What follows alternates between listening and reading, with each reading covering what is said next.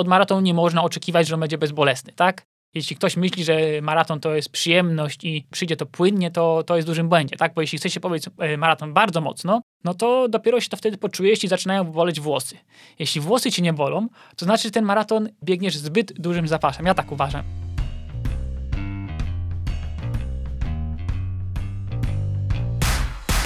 Trening biegowy to skomplikowana układanka, w której każdy element wpływa na pozostałe. To sprawia, że nie może być nudny, a ta zabawa praktycznie nie ma końca. Właśnie o tym rozmawiam w Race podcasty o bieganiu.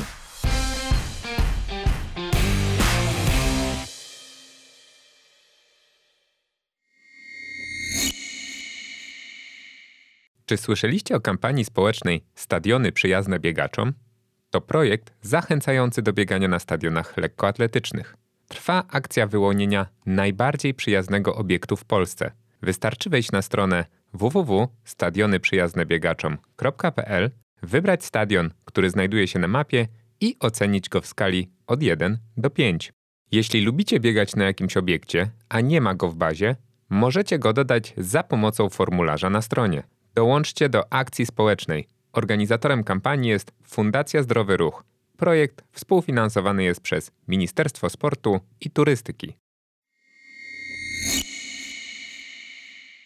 Liga biegowa to całoroczna wirtualna rywalizacja na dystansach 5 i 10 km oraz półmaratonu i maratonu. Jeśli startujesz w zawodach, zarejestruj się na stronie www.ligabiegowa.pl. Wyniki z biegów będą automatycznie ściągały się do Twojego profilu i tym samym zaczniesz rywalizację z uczestnikami z całej Polski. Dołącz do akcji. W tym roku medale otrzyma ponad 140 uczestników. Organizatorem projektu jest Fundacja Zdrowy Ruch, a jest on współfinansowany przez Ministerstwo Sportu i Turystyki. Cześć, tu Kuba Pawlak. Witam Was w kolejnym odcinku audycji Race Pace Podcasty o bieganiu. Audycji, która powstaje przy wsparciu słuchaczy. To właśnie Wy, wspierając ją za pośrednictwem serwisu Patronite i Buy Coffee 2, pozwalacie mi, jako solowemu twórcy, dbać o standardy, z których najważniejszy to oddzielenie reklam od treści merytorycznych. E, dzięki temu możecie mieć pewność, że moi goście chcą podzielić się z Wami swoją wiedzą i doświadczeniem, a nie przychodzą, aby coś zareklamować. Bardzo Wam za taką możliwość dziękuję i zachęcam do dołączenia do grona patronów. Dzisiejszy odcinek chciałem poświęcić e, treningowi maratońskiemu. Wielu powie, o czym tutaj gadać, przecież e, trening do maratonu jest e, prosty jak konstrukcja cepa. E, coś w tym faktycznie jest i panuje taka obiegowa opinia, że wystarczy jedynie dorzucić długie biegi, odpowiednią objętość, wydłużyć nieco codzienne rozbiegania oraz zrobić wystarczającą liczbę kilometrów w tempie docelowego startu. No i przepis na maraton mamy w zasadzie gotowy. Jest tym trochę prawdy, ale trzeba też pamiętać, że maraton to dystans, na którym, jak na żadnym innym, w jednym miejscu i czasie musi zgrać się bardzo wiele pomniejszych czynników, a często to najsłabsze ogniwo, nawet z pozoru mało istotne, będzie brutalnie determinowało ostateczny wynik na mecie. Można więc powiedzieć, że to właśnie tu, jak nigdzie indziej, diabeł tkwi w szczegółach, o czym przekonały się tuzy biegania ze znakomitymi rezultatami np. w półmaratonie, których przełożenie na królewski dystans wiązało się albo z wieloma próbami, albo w ogóle czasami nie kończyło się po prostu sukcesem. Chciałem dzisiaj pośród narzędzi treningowych i innych aspektów przygotowań do maratonu poszukać tych z pozoru mniej istotnych, często zaniedbywanych przez wielu biegaczy puzli, bez których nasza mozolna wielotygodniowa praca może pójść na marne. Od razu zacznę też e, takim wyjaśnieniem, że nikt Wam generalnie gwarancji nie da, że jeżeli zastosujecie wszystkie wskazówki, które tutaj dzisiaj padną, no to wszystko pójdzie gładko. To niestety w przypadku maratonu tak nie działa. Maraton to złośliwa bestia, która na mecie nagradza jak żadna inna, ale również brutalnie depcze marzenia. Może właśnie dlatego jest e, taki wyjątkowy. Postaramy się więc dziś mocno zminimalizować szanse na niepowodzenie w maratonie, a ja postanowiłem w ten sam sposób zminimalizować szanse na niepowodzenie audycji i zaprosiłem świetnego gościa. Mikołaj Raczyński w ostatnim czasie jest jednym z najbardziej cenionych trenerów biegania, szczególnie pośród dobrych i bardzo dobrych biegaczy amatorów, spośród których bardzo wielu robi naprawdę spektakularne i przede wszystkim regularne postępy. Mikołaj prowadzi projekt trenerski pod nazwą Passion First, e, pisze dla bieganie.pl, a także jest jednym z trenerskich filarów społeczności Adidas Runners. Aktualnie sam również e, wrócił na ścieżkę ambitnego biegania i po kilku naprawdę dobrych jesiennych startach finalizuje przygotowania do ataku na sub 2.30 podczas maratonu w Walencji. E, myślę, że to również doda atrakcyjności właśnie naszej rozmowie, a te przygotowania można zobaczyć na wideoblogu pod nazwą Eksperyment Walencja. Cześć Mikołaj. E, cześć, witam serdecznie. Miałeś tak długi wstęp, że już chyba możemy zakończyć ten dzisiejszy podcast. Zawsze jak słucham twoich podcastów, to śmieję się z tego długiego wstępu, a teraz miałem okazję sam w nim uczestniczyć, znaczy milcząc no wiesz, to mam wyjątkowych gości i serio przykładam dużą uwagę do tego, żeby e, dobierać takie osoby, które wydaje mi się mają coś wartościowego do powiedzenia, więc e, głupio by było tego nie wykorzystać na początku, no bo też e, no wy nie jesteście celebrytami, tak? Mało osób w ogóle w świecie biegania, biegania długodystansowego to już szczególnie jest bardzo mocno rozpoznawalnych. Słucha nas sporo osób, więc domyślam się, że nie wszyscy jeszcze Mikołaja Raczyńskiego poznali. Warto na pewno Twoją postać tu zarysować, a tym, którzy właśnie chcieliby lepiej poznać tych wszystkich, odsyłam właśnie chociażby na tego Twojego ostatniego wideobloga, na eksperyment Walencja, o którym już e, wspomniałem, gdzie relacjonujesz swoje przygotowania. I rzuciła mi się tam w oczy taka zależność, e, gdyby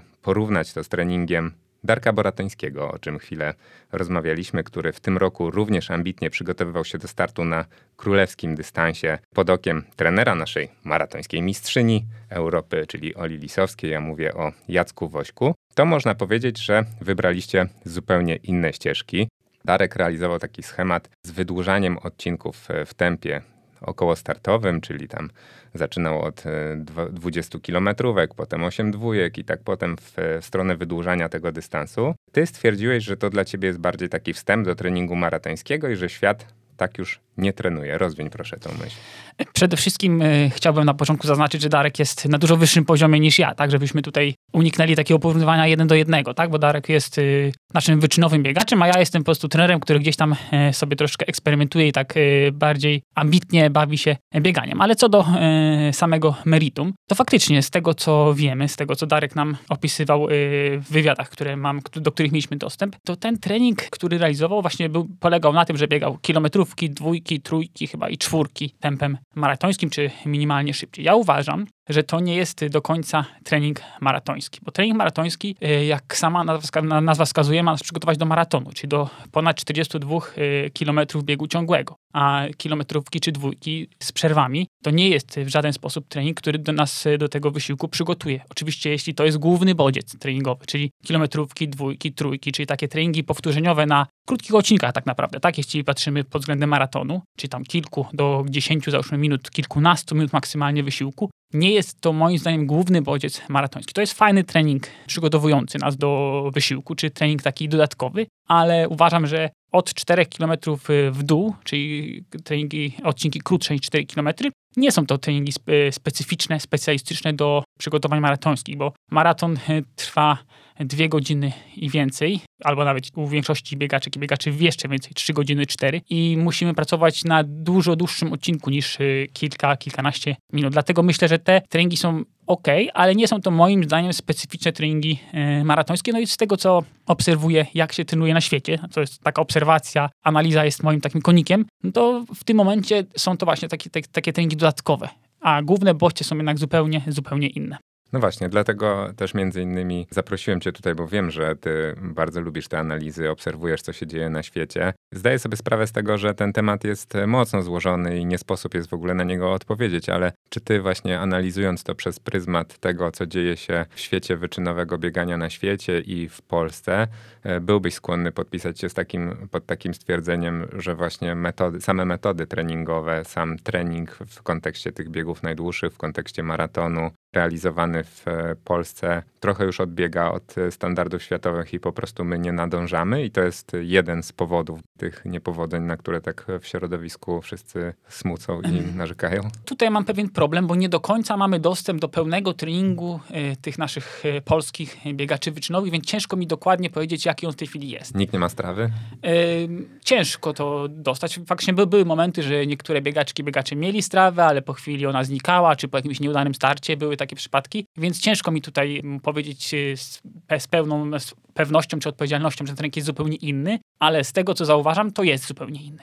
A ja mm, śledzę nie tylko biegaczy wyczynowych, ale na przykład y, zrobiłem sobie takie karkołomne zadanie, że starałem się znaleźć wszystkich biegaczy, którzy w zeszłym roku na przykład pobiegli poniżej 2,30 Walencji na strawie i około 100 biegaczy sobie ten trening analizowałem krok po kroku, bo to zajmowało to dosyć dużo czasu, ale dzięki temu pozwoliło mi, mi sprawdzić, jak trenują Brytyjczycy, Hiszpanie, bo tam bardzo, bardzo wiele różnych narodowości było. Więc widziałem, że ten, ten trening jest troszeczkę inny niż to, co ja znam z takich opowieści naszych biegaczek i biegaczy. Co nie znaczy, że, że jest lepsze czy gorsze, no jest troszeczkę inne.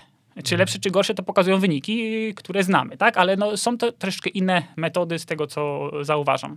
Ja absolutnie nie chcę powielać tego tematu i się na tym pastwić, ale też e, zastanawiam się, czy przypadkiem czynnikiem, który też do tego dokłada cegiełkę, nie jest to, że właśnie samo to, co powiedziałeś, że u nas ten trening wyczynowy jest tak mocno wyizolowany od społeczeństwa. Jest taka duża bariera między treningiem amatorskim i wyczynowym. Na przykład chyba w Wielkiej Brytanii to wygląda zupełnie inaczej. Tam jest sporo klubów, które łączą ze sobą e, i wyczynowców, i amatorów. E, dokładnie tak. W Wielkiej Brytanii jest coś takiego, że są jakby dzielnicowe kluby, gdzie raz w tygodniu, czy tam nawet częściej spotykają się, y, spotyka się cała y, masa biegaczek i biegaczy. I, I tam każdy taki klub ma swojego lidera, do którego y, dołączają inni, inni biegacze i biegaczki. Ciężko, jak jest jakiś zawodnik z poziomu, nie wiem, 29 minut na dyszkę, no to on robi swój trening i cała masa biegaczy stara się biegać z nim. Część grupy zrobi kilometr, inni zrobią 200 metrów, 300 metrów, 400 metrów, ale faktycznie równają do tego najlepszego, no i ten najlepszy, czy ten taki local hero, który tam często jest na poziomie 29-30 na dyszkę, jest dla nich y, dostępny na co dzień, trenuje z nimi, przebywa z nimi i jest to taka troszkę zupełnie inna, inna relacja. No ale tam też jest też zupełnie inna kultura biegania, której u nas, takiego biegania wyczynowego, szybkiego, które u nas ciągle wydaje mi się troszeczkę brakuje, ale to też y, zmienia się moim zdaniem na, na korzyść, że coraz więcej osób chce biegać szybko z takich biegaczy i biegaczek y, amatorów, pasjonatów. No właśnie, e, pewnie te narzędzia e, treningowe, te metody fajnie się przenikają w takim środowisku, gdzie właśnie e, zlewa się gdzieś w jednym miejscu, spotyka ten świat bardziej amatorski i bardziej wyczynowy.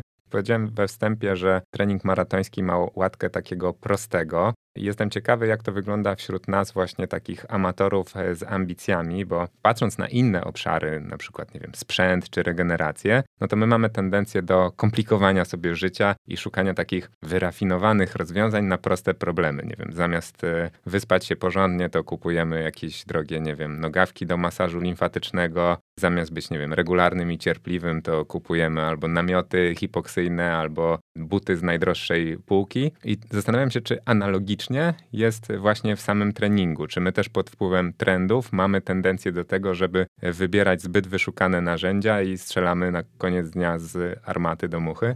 Dokładnie tak. Często jest tak, że na przykład tak y, widzimy my, biegacze, my, biegaczki, widzimy, załóżmy, jeden wycinek treningowy, czy jeden trening w mediach społecznościowych, to chcemy te treningi potem powtarzać, powielać, a często, moim zdaniem, nie warto powtarzać jednego treningu, tylko spojrzeć na cały proces treningowy, czy przynajmniej te 6-8 tygodni to jest taki minimum, który, gdzie warto spojrzeć, przeanalizować i wtedy można ewentualnie wyciągać wnioski. A jeśli zaczymy, że e, Jakob Ingebrigtsen robi dwa treningi dziennie i, on, i, oba to są takie treningi progowe i ktoś z nas teraz wyjdzie, będzie próbował coś takiego robić, no to to nie będzie miało większego sensu, jeśli to będzie właśnie taki jeden wyizolowany bodziec treningowy. Więc myślę, że tak, bardzo dużo e, kombinujemy, doszukujemy się drugiego dna, gdzie, gdzie tego drugiego dna nie ma, albo gdzie nie musimy tego szukać, bo jesteśmy jeszcze na takim poziomie, gdzie takie detale nie mają znaczenia. Nie kojarzę, żeby któryś z moich kolegów takich z amatorskiego, nawet bardzo ambitnego amatorskiego poziomu powtarzał e, schematy Ingebrigtsena, ale już e, bloki specjalne kanowy to jest dosyć e, popularne, prawda?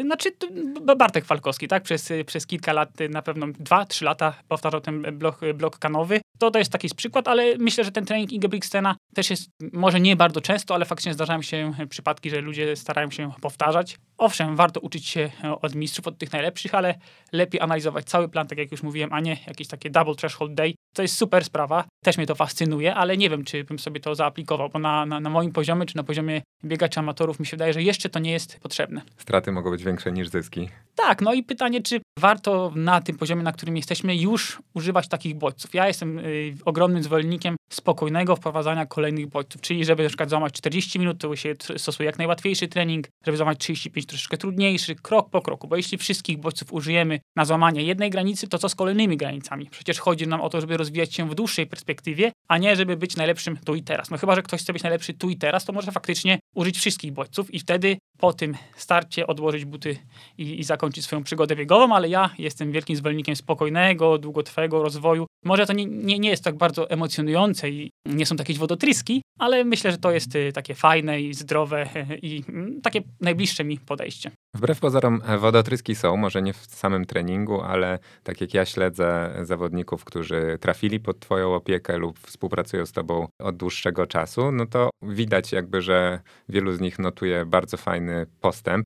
Odsłoniłeś już tutaj trochę swojego warsztatu, zacząłeś odsłaniać, więc ja idę za ciosem i pytam dalej. Na czym e, właśnie to budujesz, te, ten sukces? To jest pierwszą czynnością, jaką analizujesz pierwszą zmienną podczas doboru narzędzi i koncepcji dla takiego nowego zawodnika, który do ciebie przychodzi. No bo zaskakująco często właśnie te twoje wnioski okazują się być e, bardzo cenne. Znam cię na tyle, że jeśli odpowiesz, że chodzi o trenerskiego nosa, to nie uwierzę przede wszystkim pierwsza ważna sprawa to jest rozmowa, tak, z, z, tą osobą, co ta osoba do tej pory robiła, jak robiła, czy wie dlaczego to robiła. To jest y, dla mnie pierwsza sprawa, która gdzieś tam y, potrafi mi coś więcej opowiedzieć, ale to też nie jest tak, że ja mam tutaj w rękawie jakieś magiczne, y, magiczne bodźce i tutaj wyrzucam tymi bodźcami. To jest często tak, że ja potrzebuję tego miesiąca, dwóch, trzech, żeby dowiedzieć się troszkę więcej o tej osobie, bo co innego ta osoba może mi powiedzieć, że na przykład ona się czuje wytrzymałościowcem czy szybkościowcem. Ja mogę, okej, okay, lubisz takie treningi, ale może być zupełnie inaczej. Ale pierwsza rzecz, którą najczęściej robię, to jest zmiana bodźców i troszeczkę mm, staram się, żeby te bodźce nie były często aż tak bardzo ciężkie, jak były do tej pory. Zauważyłem, że wiele osób trenuje ciężko i często.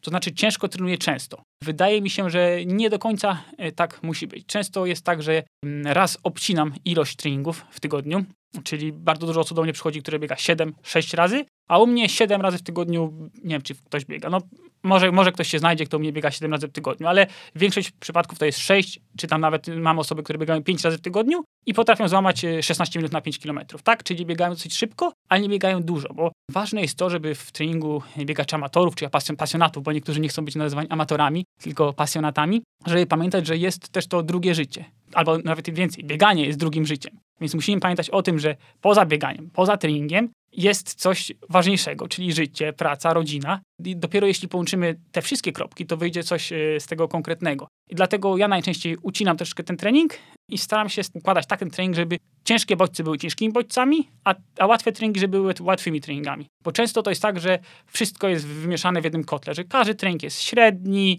a potem jest tylko coraz ciężej, coraz ciężej, coraz ciężej, bo to zmęczenie się nawarstwia. A są takie treningi, na, na, których trzeba być zmęczonym i są takie treningi, na których trzeba być wypoczętym. Wiem, że nie mówię tutaj takich konkretów, ale mm, problem jest taki... dojdziemy. E, tak, tak, ale problem jest taki, że ciężko mi tak ogólnie rozmawiać, że co zmieniam, jeśli ktoś do mnie przychodzi. To są takie, takie ogólne zasady, które najczęściej, najczęściej widzę. Czyli zbyt często trenuje się ciężko. Oczywiście nie mówię, że, że, że trening to jest plaża i, i drinki, tak? bo to, to nie jest tak. Często trzeba biegać trudne treningi w bardzo słabych warunkach, tak jakby chociażby dzisiaj, ale jeśli się do tego podejdzie z uśmiechem, to myślę, że e, jest dużo, dużo łatwiej. Czyli zapisuję sobie dwa pierwsze wnioski. Po pierwsze, że polaryzacja jest e, istotna w treningu, w przeciwieństwie do mediów e, polaryzacja treningowi robi bardzo dobrze. I drugi wniosek, zamieniamy słowo biegacz amator na pasjonat. To mi się bardzo podoba, dlatego że zawsze to słowo amator też mi jakoś tak nie do końca pasowało i ono się mocno, mocno powtarza we wszystkich rozmowach, a mam wrażenie, że nie do końca odzwierciedla to, co by się chciało powiedzieć. No ale wchodząc płynnie w e, tematykę odcinka, czyli w sam maraton,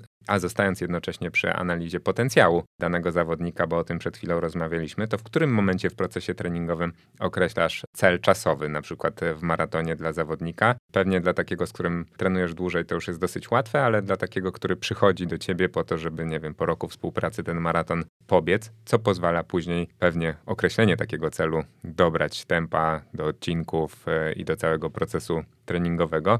Czy to tak działa, czy może w ogóle jest odwrotnie, że to e, właśnie ten trening determinuje to, jaki będzie cel na koniec?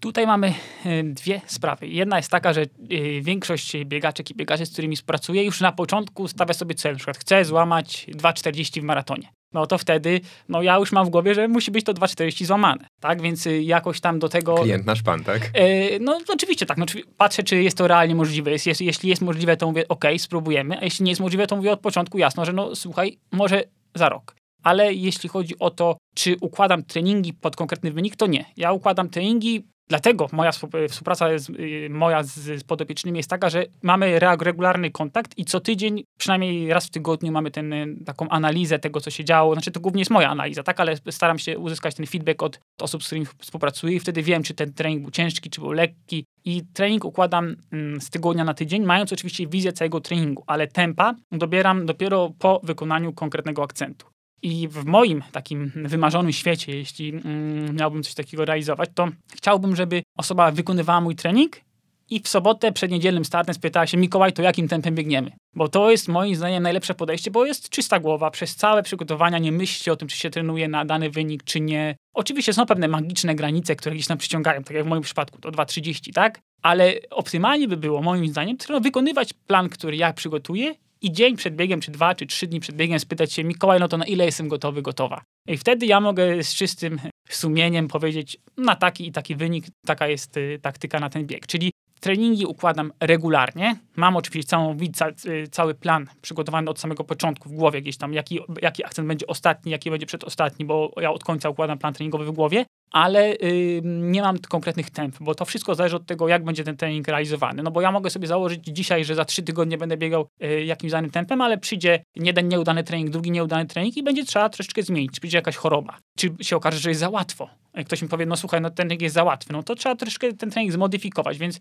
y, nie układam tak tego treningu pod dane tempo. Rozumiem. Staram się na bieżąco reagować na to, y, na, na przebieg wydarzeń. Ale oczywiście po kilku tygodniach treningu już widać, jaki wynik jest mniej więcej możliwy. Tak, są takie treningi, które gdzieś tam są tymi wskaźnikami, że wiem, że to jest możliwe, to nie jest możliwe i jeśli to jest powtarzalne, 3-4 takie treningi będą, to będziemy mogli znaleźć taką odpowiedź.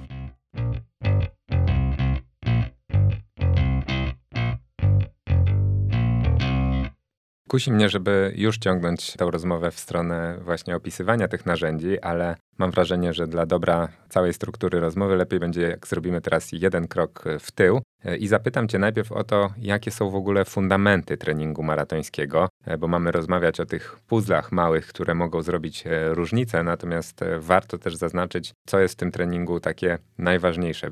Po prostu w czym nie należy gmerać lub robi to się tylko w wyjątkowych przypadkach. Ja uważam, zresztą tak jak wspominałeś na początku, że maraton sam w sobie, przygotowania maratońskie nie są trudne, to znaczy nie są skomplikowane jako tako. Tylko to, co przed tymi przygotowaniami się zrobi, moim zdaniem jest dużo trudniejsze, czyli ten trening ogólny, który przygotuje nas do przygotowań maratońskich. Bo przygotowania maratońskie same w sobie wymagają ogólnego wybiegania na prędkości, załóżmy maratoński, na, wymagają długich biegów, jest to trening odżywiania, długiego wysiłku, taka wytrzymałość siłowa, bo to są główne aspekty, które są potrzebne nam w treningu maratońskim. Ważniejsze jest to, jak my do tego treningu maratońskiego przystępujemy, bo jeśli przystępujemy ze słabymi wynikami na piątkę, dyszkę, półmaraton, bez takiego ogólnego wybiegania, bez przygotowania e, takiego siłowego, szybkościowego, to będzie dużo, dużo trudniej. Więc uważam, że maraton powinien być mm, może nie, nie tyle taką wisienką na torcie, bo to nie jest też moim zdaniem, znaczy jest to królewski dystans, jak sama nazwa wskazuje, ale wydaje mi się, że warto ten maraton potraktować jako kolejny etap w swojej przygodzie, przygodzie biegowej, bo wtedy te, te przygotowania faktycznie będą łatwe i przyjemne, bo jeśli ktoś rzuca się tak z motyką na słońce i, nie, i brakuje mu takiego ogólnego wybiegania, brakuje mu taki, takiego zapasu prędkości, tego mitycznego, ogólnie trening sprawia mu, sprawia mu trudność, to, to jest problemem. Myślę, że same przygotowania maratońskie nie wymagają praktycznie niczego, oprócz tego przygotowania przed tymi przygotowaniami. Okej, to, to ostatnie zdanie warte zacytowania. E, no to, żeby popchnąć cię w stronę konkretu, to tak e, mówiąc o tych przygotowaniach maratońskich, jak byś zróżnicował przygotowania maratońskie dwóch zawodników, którzy przychodzą do ciebie jeden jest bardzo odchylony w stronę takich predyspozycji szybkościowych, a drugi bardziej wytrzymałościowych. Na czym będzie polegała różnica w ich przygotowaniach? W samych przygotowaniach maratońskich? Mhm.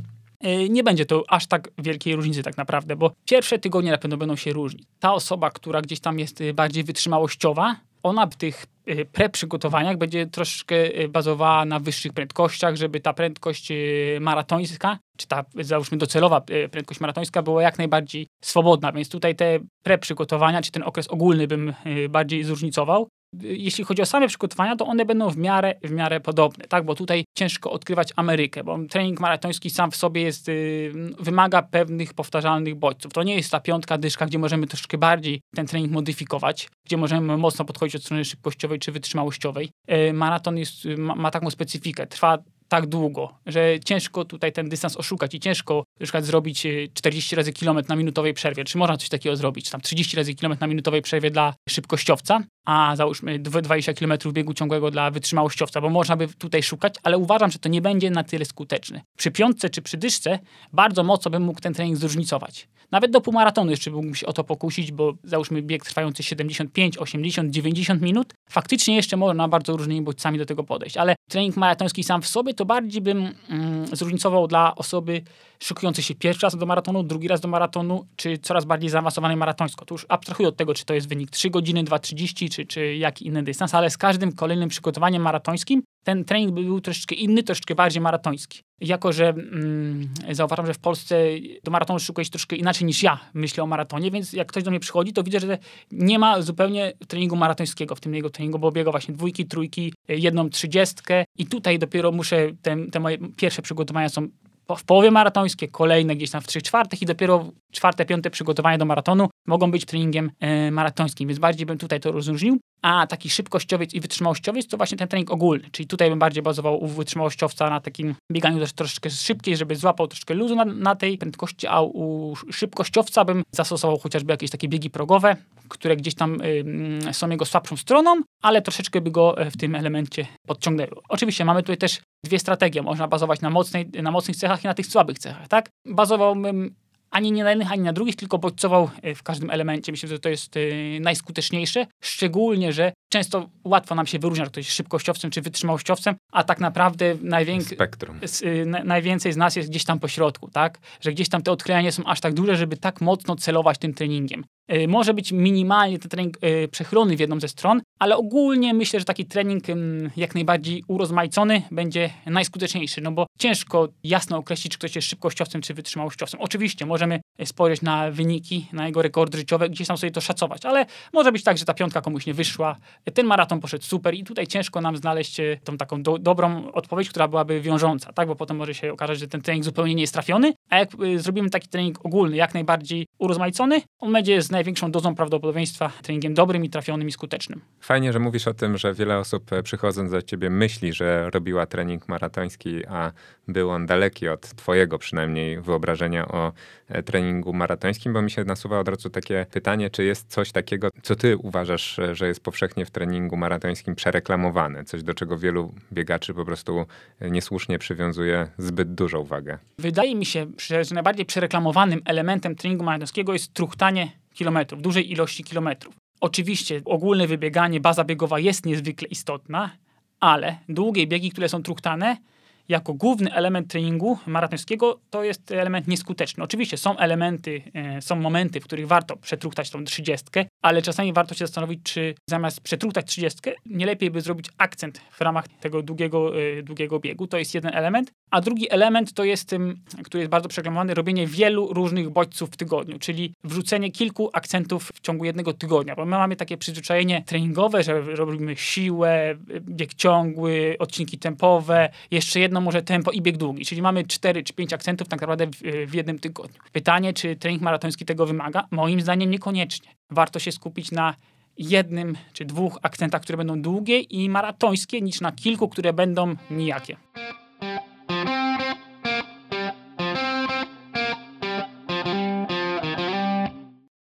Fajnie, że zaznaczasz już powoli taką swój, swój taki indywidualizm w podejściu do treningu maratońskiego. E, mówisz e, o swoim pomyśle. Rzadko jest tak e, w przyrodzie, szczególnie w takich tematach właśnie jak trening maratoński, który jest przewałkowany na tysiąc sposobów i powstały setki książek na ten temat. Rzadko wyważa się otwarte drzwi po prostu i zazwyczaj inspirujemy się czymś, do czego dokładamy swoje puzelki. Co jest taką twoją główną inspiracją? Czy jest jakaś szkoła konkretnego trenera, która najmocniej cię inspiruje? A jeżeli nie ma, to z czyich najczęściej narzędzi korzystasz? Oczywiście zgadzam się z Tobą w 100%. To nie jest tak, że ja coś nowego wymyśliłem. Zupełnie nie. Ja mogłem troszeczkę inaczej poukładać te puzelki, które gdzieś tam są znane, albo po przeczytaniu załóżmy kilku jakichś takich artykułów naukowych, gdzie też staram się być w miarę, w miarę na bieżąco dotyczących fizjologii wysiłku, jakąś nowinkę staram się wepchnąć, ale ogólny trening y, to nie jest mój autorski plan, bo nikt moim zdaniem w tej chwili na świecie nie ma takiego swojego autorskiego w 100% y, własnego planu. A jeśli chodzi o to, mm, kim się inspiruje, to na pewno jest szkoła amerykańska. No bardzo znany chociażby Hansonowie, i to, to taka może mniej troszkę znana postać jest y, trener y, Ed Aston.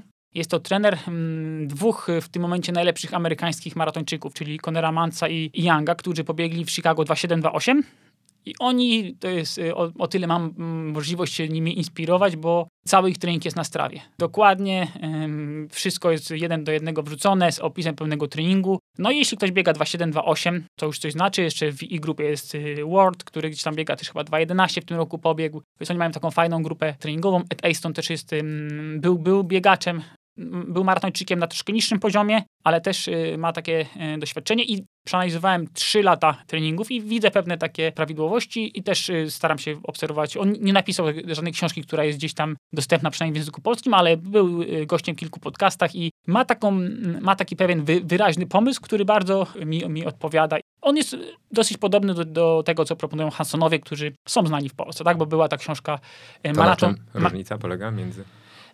Są pewne różnice, jeśli chodzi o długość treningów, bo Hansonowie chociażby uważają, że tam 32-36 km, yy, mówię o tych biegaczach wyczynowych, 32-36 km to jest taki najdłuższy trening maratoński, a u, Wastona zdarzają się chociażby dwie, trzy, nawet czterdziestki w tym treningu, więc to, to na pewno jest taka jedna różnica. I te treningi u Astona często są, częściej są treningi na odcinkach krótszych, ale szybszych, czyli takie kilometrówki, 1600 biegane przez Manca czy, czy przez Younga, nie wiem, po 2,45 na kilometr, tak, gdzie oni są gdzieś po 3,05, 3,0 biegnąc na maraton, więc przebijają troszeczkę tam tempo, tempo maratońskie. U Hansonów jest tego troszeczkę, troszeczkę mniej, ale obie szkoły są zbliżone, właśnie są te pewne takie różnice. Staram się też y, obserwować Brytyjczyków. E, jest cała ta grupa treningowa w Leeds, gdzie trenuje chociażby Phil Sesseman. Bardzo ciekawa postać, bo to jest biegacz, który gdzieś on chyba był dentystą i pobiegł 2.12 w Londynie i teraz zaczął profesjonalnie podchodzić do, e, do sportu, więc też staram się śledzić to, jak trenują Brytyjczycy.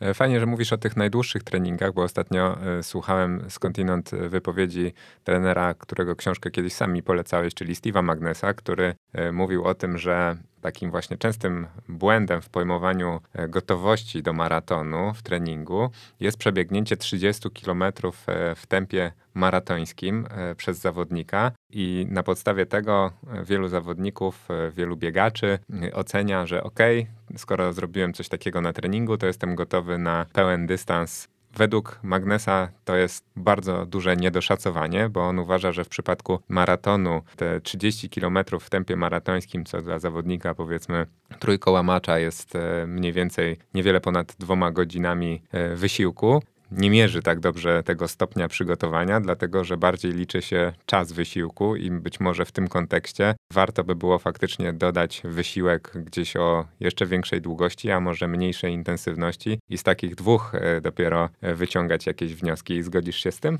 I tak i nie. Znaczy, zacznijmy od tego, że ta 30 tempem maratonu to jest y, pomysł, y, znaczy pomysł, na pewno to jest koncepcja kanowy. On lubił coś takiego, że 30 albo tempem maratonu, albo 95% tempa maratońskiego. On ma tam konkretne wyliczenia, więc to jest sprawa. Oczywiście, może, mogę wyobrazić sobie świetnego półmaratończyka, który mocno pobiegnie 30 tempem załóżmy maratonu i potem nie będzie w stanie utrzymać tego tempa na dystansie maratonu. Ale jeśli ktoś wykonuje trening maratoński, czyli jest, y, ma te dłuższe biegi, załóżmy mm, w okolicach długości maratonu i w trakcie treningu maratońskiego wykona taką 30 docelowym tempem maratońskim, to uważam, że w zdecydowanej większości przypadków powinien być gotowy na taki dystans. Oczywiście mówię, powinien być gotowy, a nie pobiegnie, bo tam może się wydarzyć jeszcze wiele innych rzeczy, ale jeśli w treningu maratońskim jest się w stanie wykonać 30 km tempem docelowym, to moim zdaniem to jest bardzo dobry wskaźnik na to, że jest się gotowym ale to musi być, mówię, obudowane całym treningiem maratońskim, bo to zupełnie e, zmienia postać rzeczy, tak? Bo można zrobić 30 bez treningu maratońskiego i nie zbliżyć się do tego wyniku w maratonie, ale jeśli faktycznie trening jest cały obudowany, są te dłuższe biegi, to myślę, że jak najbardziej tak. Ja już to dzisiaj powiedziałem, ty powiedziałeś przed chwilą, że gwarancji nie będzie, czego byśmy nie zrobili na treningu, bo właśnie to jest e, i uroda, i przekleństwo w jednym e, maratonu, że on tak nie wybacza. E, zaraz będziemy dalej sobie gmerać w tych detalach, ale jeszcze, żeby zobrazować części słuchaczy, o czym my tak naprawdę chcemy tutaj dzisiaj mówić, to myślę, że jeszcze warto, żebyś zdefiniował ten trening maratoński w kontekście czasu, o czym my mówimy. Ten trening do maratonu to tak naprawdę który wyimek z naszego roku i ile czasu powinien trwać taki właśnie trening stricte przygotowujący pod dystans maratoński? Moim zdaniem optymalne jest takie 10-12 tygodni treningu maratońskiego, typowo maratońskiego, które jest poprzedzone takimi 4-6 tygodniami takiego treningu ogólnego, ogólnego wybiegania, troszeczkę pobiegania na zupełnie innych prędkościach niż maratońskie. Więc 10-12 tygodni to jest takie moim zdaniem optimum treningu maratońskiego. Nie za długo, nie za krótko, ale musi to być poprzedzone 4-6 tygodniami takiego treningu ogólnego, a ten trening ogólny powinien być poprzedzony takim e, okresem spokojnym, tak, żeby gdzieś tam być wypoczętym na te 16, e, załóżmy 18 tygodni, jeśli licząc całość, tak, czyli musimy w miarę wypoczęci podejść do tych 18 tygodni, gdzie te 4 tygodnie, 4-6 tygodni jest taki trening ogólny, 10-12 tygodni to jest taki trening maratoński. To są takie optymalne e, sytuacje. Chociaż są też przypadki osób, które potrafią w 6-8 tygodni zbudować fajną formę, bo później już ta forma im troszkę spada, tak? Więc są różne przypadki. Sam też miałem te, te, takie, e, takie w swoim doświadczeniu trenerskim, e, że gdzieś tam pod 6-8 tygodnia to już jest maks, które człowiek raz, że jest w stanie wytrzymać psychicznie, a dwa, że po prostu przychodzi ten pik formy. Ale najczęściej to jest to 10-12 tygodni. W czasie tych 10-12 tygodni w e, swojej myśli szkoleniowej, e, jaki ty rodzaj periodyzacji preferujesz i na czym ona polega, i na czym, jak w ogóle różnicujesz, tak? Czy dobierasz faktycznie to mocno do predyspozycji zawodników, czy często to się zmienia? Przede wszystkim to jest tak, że ja, może zacznę od y, troszkę innej strony, ja nie stosuję czegoś takiego jak na przykład tygodnie odpoczynkowe. Powiemy, że tak, y, są takie pomysły, na przykład trenuje się trzy tygodnie ciężko i tydzień lekko. Ja zupełnie y, nie stosuję czegoś takiego, chyba że, że załóżmy mamy start... Czyli ciężko, ciężko, ciężko, tak? odpowiednio, odpowiednio, odpowiednio, tak do tego podszedł. Bo jeśli uważam, że ktoś po dwóch, trzech tygodniach Y, jest zmuszony odpoczywać, zrobić trening y, regeneracyjny, to raz, że to nie jest skuteczne, a dwa, to jest y, dużo bardziej niebezpieczne, tak? bo często takie schodzenie i z objętości, znowu wracanie na tą objętość jest, może być szkodliwe i dla organizmu, który gdzieś tam się odzwyczaił szybko, a dwa, no to pokazuje, że coś jest nie tak. Oczywiście są wyjątki, jakieś starty kontrolne, które gdzieś tam faktycznie wtedy możemy lekko ten trening wypuścić, chociaż też nie jestem wielkim zwolennikiem wielu startów kontrolnych. A jeśli chodzi o samą periodyzację, to jest dosyć proste. Pierwsze 2-4 tygodnie to jest taki wstęp do treningu maratońskiego, czyli właśnie wykonanie tych mm, jednostek polskich, czyli tam 18 razy kilometr, 8 razy 2, 3 razy, tam 4 razy 3, gdzie powoli wdrażamy się ten trening maratoński. Potem od 8 do 4 tygodnia przygotowań trenujemy najciężej. To jest taki, ta, takie, są takie kobyły maratońskie, bardzo długie biegi, gdzieś tam kończone w tempie maratońskim, a ostatnie 4 tygodnie to jest, nie powiem, że nie, nie powiedziałbym, że, że to już schodzenie z objętości, może ostatnie 2 tygodnie schodzenie z objętości, ale to już jest takie ostatnie, ostatnie szlifowanie. Wydaje się, że miesiąc to jest dużo czasu, ale to też jest maraton, też długi, długi dystans. Więc kluczowy moment to jest od 8 do 4 tygodnia, ale on jest kluczowy, jeśli dobrze przepracujemy poprzednie, tak? Bo ktoś może pomyśleć, dobra, to ja potrenuję sobie tylko od 8 do 4, 4 wcześniej przebimbam, 4 kolejne znowu i będzie wszystko fajnie. Nie, to tak nie może być, ale to jest taki klucz tego treningu. Czy to mocno podlega indywidualizacji? I tak, i nie. Bo z jednej strony ogólny plan jest taki, że jest taki, jaki jest, ale jeśli wiem, mam na przykład feedback po poprzednich przygotowaniach, że źle się czułem e, albo czułem się lepiej tydzień przed startem, a, a, a, w dniu startu czułem się ospały, to wtedy faktycznie to zmieniamy. Tak bardzo mocno indywidualne są na przykład ostatnie, ostatnie dwa, trzy treningi. Często jest tak, że na przykład ja chcę mocno wypuścić e, komuś trening i ktoś staje na starcie i z takim mówi, no, stałem splaczały, już, już nic nie było, nie? I potem wystarczy dodać na przykład jeden taki akcent pobudzający kilka dni przed startem i od razu jest y, zupełnie inne, inne samopoczucie. Więc to jest bardziej indywidualne, a taki ogólny zarys y, myślę, że jest w miarę podobny. Słuchaj, no to ja widzę potencjał na pierwszy konkret tutaj z naszej e, dzisiejszej rozmowy. Jaki akcent w ostatnim tygodniu w takim razie na to pobudzenie? W ostatnim tygodniu, czy mówimy w środku, w środku tygodnia, tak? No wtedy, kiedy ty go stosujesz. No nie wiem, tak, tak to zrozumiałem, tak, tak, tak. że... że... W ostatnim tygodniu, czy na przykład jak maraton jest w niedzielę, no to taką środę można zrobić sobie bardzo tradycyjny, załóżmy 4 razy mile, 4 razy, 4 razy 1600 metrów, pobiegać, załóżmy zacząć od tempa maratońskiego i tak delikatnie, delikatnie e, schodzić sobie i skończyć załóżmy w tempie połówki. Ma to być trening dosyć lekki, ale taki, e, na którym gdzieś tam raz, że wejdziemy na tą intensywność maratońską, a dwa, troszkę ją przebijemy, żeby nas ona przygotowała do większego wysiłku. Inny bodziec to może być jakaś na przykład szóstka biegu ciągłego, dla niektórych to może być tempo maratońskie, dla, których, dla niektórych troszeczkę wolniej, szybciej, to też e, dobierałbym indywidualnie, ale jak widzisz, to są bardzo, bardzo łatwe treningi, jeśli patrzeć na całe przygotowania maratońskie.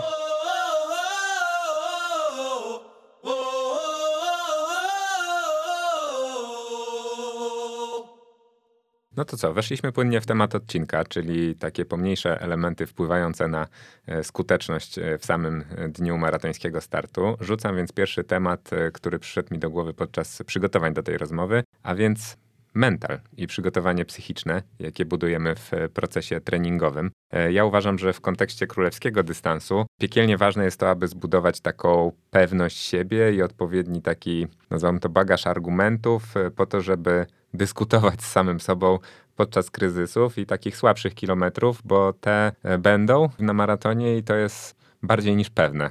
Może z malutkimi wyjątkami. I to też jest proces budowania tej pewności siebie, proces skorelowany z treningiem. E, na czym on polega i jakie ty masz doświadczenia w tej materii? Przede wszystkim, wiem, że tego nie powiedziałeś, ale nie demonizowałbym czegoś takiego jak ściana maratońska, że przyjdzie ten wielki kryzys, bo jeśli my będziemy sobie wmawiać, że gdzieś ten 30 kilometr jest e, takim, to jest tą ścianą, czy wtedy przychodzi wielki kryzys, to e, sami sobie to wmówimy, nie? Okej, okay, to ja to doprecyzuję, jeszcze mhm. sorry, że ci wejdę w słowo. Bardziej mam na myśli to, że ja mam takie spostrzeżenie, że wiele osób wyobraża sobie dzień startu w maratonie, wizualizuje sobie jakoś myśląc o tym, no bo trudno nie mieć e, w głowie przez tyle tygodni przygotowań tego, do czego się dąży, że jakby wszystko będzie idealnie tego dnia, tak? A e, prawdopodobieństwo, że wszystko złoży nam się idealnie, to znaczy, że będzie idealna pogoda, że nie będzie wiało, że nie będzie padało, że będziemy mieli grupę, z którą będziemy mogli biec, jest minimalne i praktycznie no, nie zdarza się. E, jak rozmawia się nawet z doświadczonymi maratończykami, to zawsze coś tam jest po drodze i mi bardziej chodzi o to, że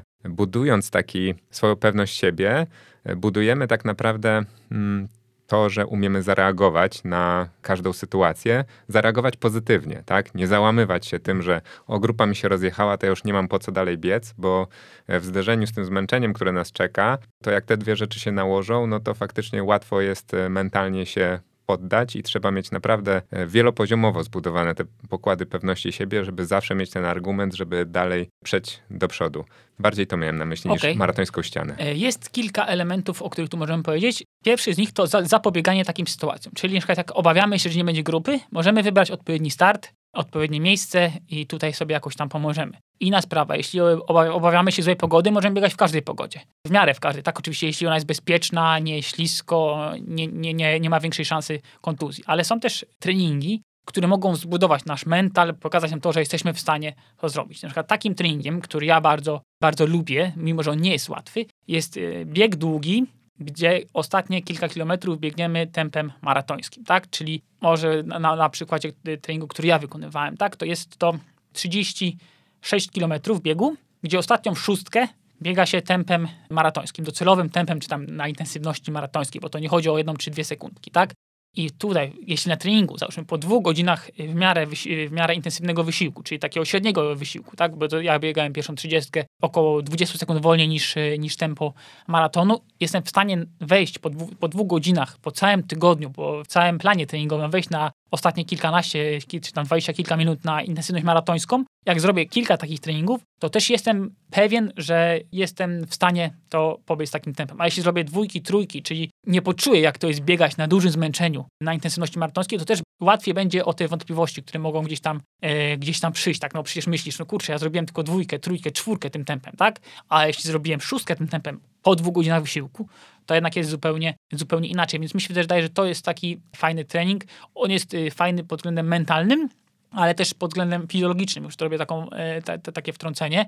Często mówi się o tych włóknach e, szybko kurczliwych, wolno kurczliwych, dalej, tak dalej, tak dalej. Już nie, nie bawiąc się tutaj fizjologa, to mamy jakiś, jakiś, jakiś zapas tych e, włókien mięśniowych i po kolei nasz organizm z nich korzysta, czyli bierze trochę tych, zmęczone bierze kolejne, trochę tych, zmęczone bierze kolejne. I najczęściej uważa się, że taki trening mm, maratoński to buduje tylko te włókna wolnokurczliwe, ale są pewne badania, wskazujące, że przy bardzo długim wysiłku, jeśli po załóżmy dwóch godzinach wysiłku wejdziemy na, na wyższą intensywność, to też uczymy organizm korzystania z tych y, włókien szyb, szybko kurczywych, czy, czy tych włókien średnich. I dzięki temu, dzięki takiemu treningowi nie tylko budujemy nasz mental, pracujemy na zmęczonych nogach, ale także też pozwalamy sobie na rekrutację większej puli włókien. I to nam pozwoli potem w maratonie gdzieś tam ewentualnie odsuwać nasze zmęczenie.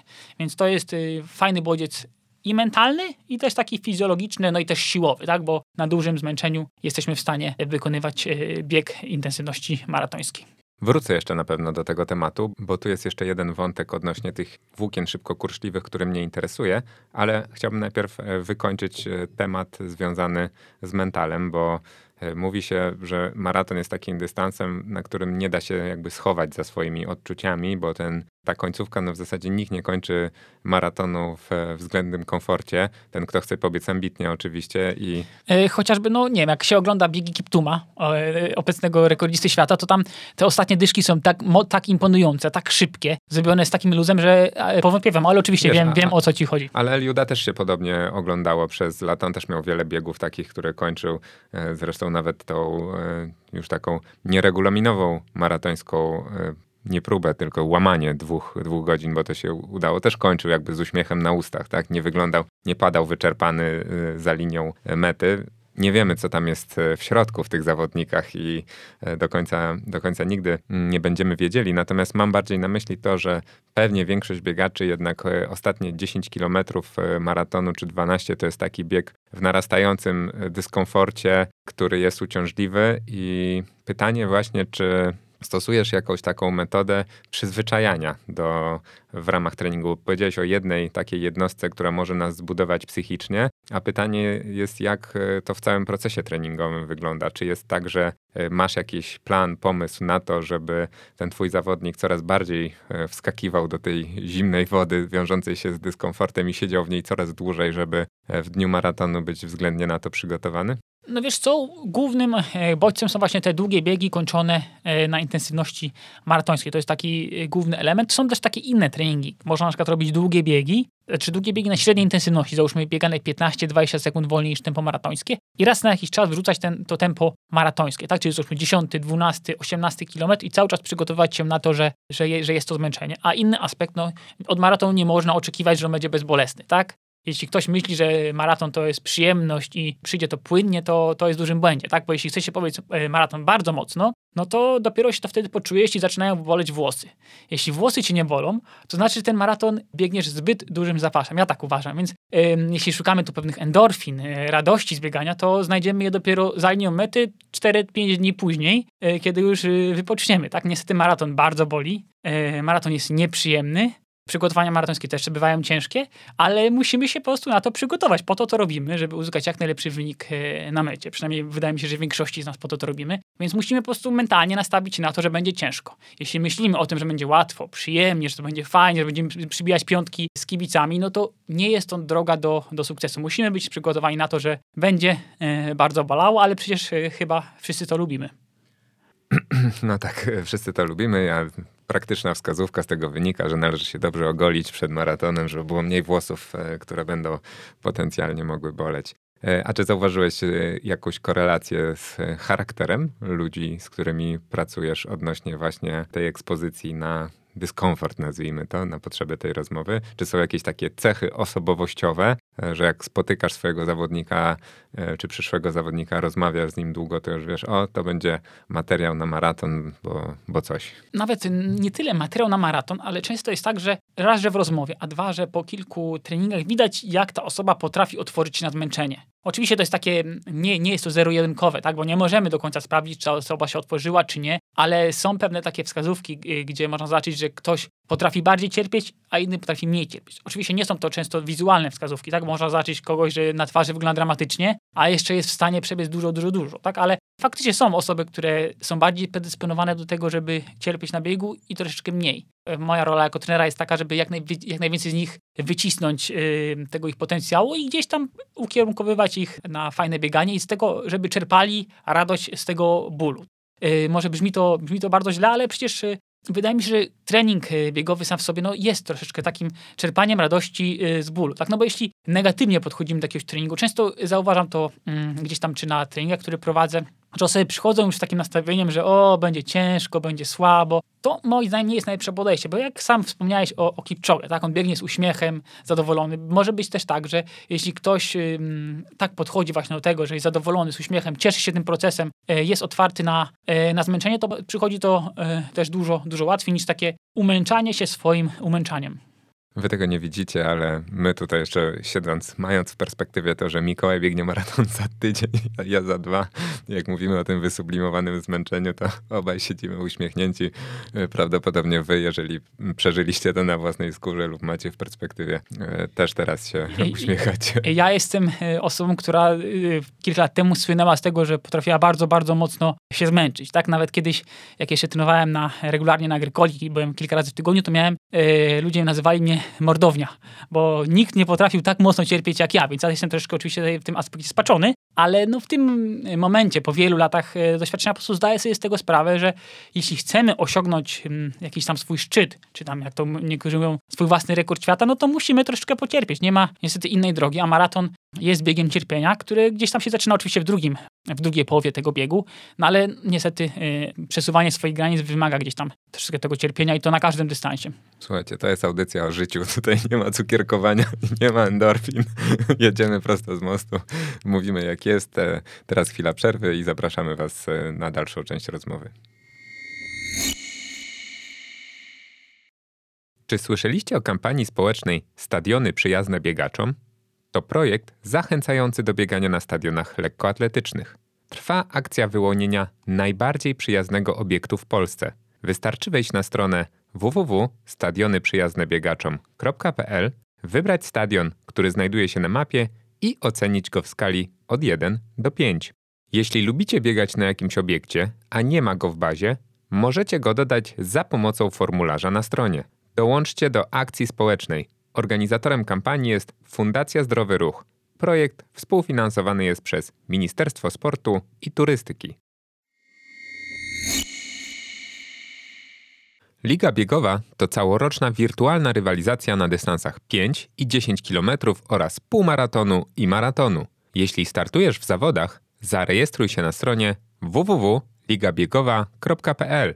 Wyniki z biegów będą automatycznie ściągały się do Twojego profilu i tym samym zaczniesz rywalizację z uczestnikami z całej Polski. Dołącz do akcji. W tym roku medale otrzyma ponad 140 uczestników. Organizatorem projektu jest Fundacja Zdrowy Ruch, a jest on współfinansowany przez Ministerstwo Sportu i Turystyki. Dobra, Mikołaj. Drugi temat e, przygotowany przeze mnie, moim zdaniem zaniedbywany, choć w moim podcaście w sumie wraca jak bumerang ten temat, to jest temat siły. Często mówi się właśnie o mitycznym maratońskim zapasie prędkości, czy tam szybkości, a sama szybkość przecież e, jako cecha to właśnie nic innego jak ekspozycja e, siły w jednostce czasu. Da się przygotować w ogóle do maratonu, e, pomijając ten aspekt? Wszystko zależy od tego, jak rozumiemy siłę, tak? No bo maraton sam w sobie bazuje na tej wytrzymałości siłowej, czyli na tym, czy jesteśmy w stanie biec e, ponad dwie godziny na danej intensywności. Tak więc jeśli patrzymy na to, to nie da się przygotować do maratonu bez siły, ale da się przygotować do maratonu bez ym, tak zwanej siły biegowej, to co się w Polsce jeszcze tak nazywa, czyli bez skipów, bez różnego typu ćwiczeń, nawet bez podbiegów da się do maratonu przygotować. Czy to jest przygotowanie optymalne? Niekoniecznie. Ale czy siła biegowa jest treningiem specyficznym do maratonu? Też nie. Jest to trening, który może na, na nas super przygotować do treningu maratońskiego, może być fajnym elementem czy małym bodźcem tego treningu, ale uważam, że nie jest to element niezbędny w samych y, przygotowaniach maratońskich. Gdzieś tam ja to raz na jakiś czas stosuję w treningu maratońskim, ale dużo bardziej bym się na tym skupiał w tym treningu ogólnym, tak? Bo trening maratoński wymaga troszeczkę innej e, specyfiki niż y, krótkie podbiegi, o których najczęściej tutaj mamy które możemy wykonywać w Polsce, czy, czy, czy jakie, jakieś skipy, których ja w ogóle w swoim treningu yy, nie stosuję. Oprócz jakichś tam rozgrzewek przy treningach grupowych, tak? Bo to zupełnie co innego, ale jeśli chodzi o taki trening takiej siły biegowej, jak często się go rozumie w Polsce, czy jakieś powtórzenia skipów, czy tego typu, to ja tego w swoim treningu nie stosuję. Czyli co, moja teza jest niesłuszna, czy uważasz, że są jakieś częste zaniedbania w obszarze e, nawet tego wytrzymałościowego aspektu siły w przygotowaniach, które... Twoja teza jest słuszna, bo ogólnie wszyscy mamy ogromne braki w sile, oprócz tego w mobilności i tak dalej, tylko że nie jesteśmy w stanie tego nadrobić już w samym treningu maratońskim. Ja przynajmniej tak uważam. Możemy, możemy trenować tą wytrzymałościową poprzez, poprzez długie biegi, czy gdzieś tam akcentować te treningi podbiegi, jeśli ktoś ma możliwość na przykład dłuższych odcinkach, też byłoby super. Czy robić nawet krótkie podbiegi, tylko że uważam, że to nie będzie trening specyficzny do maratonu. Warto to zrobić, załóżmy, w, w okresie wstępnym, czy chociażby jakieś takie sprinty pod górkę, gdzie popracujemy troszkę nad mocą, ale y, w treningu maratońskim bym się skupił jednak już na innych elementach, co nie znaczy, że zupełnie bym ten trening odrzucił, ale aż tak bardzo bym się na nim nie, e, nie koncentrował. Czyli bardziej wniosek z tego płynący nie jest taki, że zaniedbujemy aspekt siły w treningu maratońskim, tylko to, że zaniedbujemy fakt, e, że trening maratoński musimy zaczynać przygotowani do treningu tak. maratońskiego, tak? Wydaje mi się, że tak. I to jest częsty błąd. E, tak, tak, tak. Chodzi o ogólne przygotowanie do, do treningu maratońskiego, bo w treningu maratońskim nie jesteśmy w stanie zmieścić wszystkiego. To muszą być już specyficzne bodźce, które nas do maratonu przygotują. Jeśli mówimy o ogólnym treningu, no to faktycznie bardzo mocno zaniedbujemy takie elementy właśnie czy siłowe, czy szybkościowe. Moim zdaniem to jest, nie jestem w stanie tego zrozumieć, że jak ja komuś daję e, sprinty pod górkę, to mówi, że nigdy w życiu się z tym nie spotkał, tak? No to, to jest e, ciekawe, no bo to gdzieś za granicą to są treningi zupełnie normalne, tak? To nie jest tak, że Brytyjczycy czy Amerykanie, jak y, robią załóżmy 6 razy 8 sekund y, sprintu dla długasa czy biegacza długodystansowego, dla nich to jest coś zupełnie normalnego, a w Polsce patrzą na mnie jak na dziwaka niektórzy, tak? Jak kiedyś y, przeprowadziłem trening właśnie dla naszej grupy Adidas Runners Warsaw, pobiegliśmy na agrykole i mówię, zrobimy 8 razy 8 sekund na maksa, nie? I wróciliśmy 5 kilometrów. I ludzie mówią, co to jest naj, naj, najkrótszy trening w historii yy, Adidasa. Nawet nie? się nie spociłem. I, I, ja dopiero staram się tłumaczyć, że takie jednostki są bardzo ważne, ale nie są to treningi specyficzne do danego dystansu, więc fajnie je wykonywać właśnie w takim okresie jak teraz, czy gdzieś tam styczeń, luty, jeśli ktoś myśli załóżmy o jakimś kwietniowym terminie na przykład, więc tutaj bym o coś takiego zadbał. A w samym treningu maratońskim to już jest mocno właśnie, co pytałeś o indywidualizację. To jest mocno zindywidualizowana sprawa, bo niektórzy fajnie, by się, fajnie się czują po podbiegach, gdzieś tam nawet niekoniecznie dzień po, ale załóżmy 3-4 dni po i wtedy, jeśli mam taki feedback, że słuchaj Mikołaj, ja po tych podbiegach to się fajnie czuję, e, załóżmy lepiej mi się wykonuje te treningi, to to robię, ale, to nie jest tak, że uważam, że to jest trening najważniejszy czy bardzo niedoceniany. Jest to trening niedoceniany, ale nie w samym treningu maratońskim, tylko ogólnie w całym e, treningu biegowym w Polsce, uważam. Widzisz, e, mieliśmy wrócić do tego tematu, a on sam wrócił jak bumerang, mianowicie do rekrutacji szybko kurczliwych włókien, które właśnie poprzez też takie podbiegi kilkusekundowe bardzo skutecznie się to robi. I chciałbym, żebyś jeszcze rozwinął ten aspekt, bo zacząłeś mówić o tym, że rekrutując te mięśnie, e, zyskujemy taki element w kontekście maratonu, że angażujemy więcej włókien, część przejmuje funkcje innych, przez co one mogą pracować trochę lżej, trochę dłużej, lub wtedy, kiedy już nam trochę odpłyną, no to będą miały po prostu naturalnych, naturalne swoje odpowiedniki, które pomogą. A też e, jeszcze jest taki aspekt szalenie istotny właśnie w kontekście rezerw energetycznych. Włączając właśnie te, te włókna, też e, chyba mobilizujemy e, rezerwy glikogenu, które się w nich znajdują. Tak, y, zgadza się. Tylko, że właśnie ja bym w treningu maratońskim, jeśli chodzi o tą aktywację tych włókien szybko kurczliwych, postawił na te biegi długie, zakończone przyspieszeniem, tak? Bo to też jest e, taki bodziec angażujący te włókna, ale bodziec też typowo maratoński. Chociaż, Jaka jest różnica właśnie? No bo tu mamy, jeśli wykonamy, załóżmy taki trening 6 razy 8 sekund y, sprintu pod górkę, no to nie wykonujemy w żaden sposób treningu maratońskiego, tak? A jeśli zrobimy bieg 30 kilku kilometrowy zakończony mocnym przyspieszeniem, to wykonujemy trening maratoński i przy okazji angażujemy te włókna, które będą zaadaptowane do tego wysiłku maratońskiego, a nie takiego właśnie typowo sprinterskiego. Czyli ten trening typowo sprinterski bym, bym zastosował w pierwszej fazie przygotowań, a ten taki długi bieg zakończony przyspieszeniem w fazie maratońskiej. Chociaż yy, Renato Canowa, pytałeś się o ostatni bodziec przed maratonem, Renato Canowa stosuje sprinty pod górkę na 3-4 dni przed maratonem. Więc tam jest ten trening, którego jeszcze ja do końca może nie tyle, że nie rozumiem, tylko jeszcze nie, nie, nie próbowałem tego, tak? Więc nie, nie, jestem w stanie powiedzieć, jak on funkcjonuje. Ale on twierdzi właśnie, że jak 3-4 dni przed maratonem jego zawodnicy zrobią takie 6-8 sprintów pod górkę, to wtedy e, są dużo lepiej przygotowani do wysiłku maratońskiego. Więc to się stosuje faktycznie. Widziałem y, kilka planów właśnie kanowy, gdzie on to wykorzystywał. Ja tego jeszcze w swoim treningu nie wykorzystuję w tym treningu maratońskim. Ale y, wiesz, Mikołaj, jak eksperymentować, większość trenerów eksperymentuje na sobie tobie. Teraz masz tydzień do Wiesz Walencji, może to jest ten moment. Y, Tutaj myślę, że bardzo mało tre- trenerów eksperymentuje na sobie, tak? Bo ja właśnie No, ja mam odwrotne spostrzeżenie. Wie, wiele takich rozmów przeprowadziłem, gdzie trenerzy właśnie zawodników swoich prowadzą bardzo bezpiecznie i zgodnie z takimi e, ogólnymi zasadami asekuracyjnymi, właśnie raczej za lekko niż za mocno, uważają ze wszystkimi eksperymentami, natomiast sami na sobie łamią po prostu wszystkie możliwe schematy i patrzą, jak to zadziała.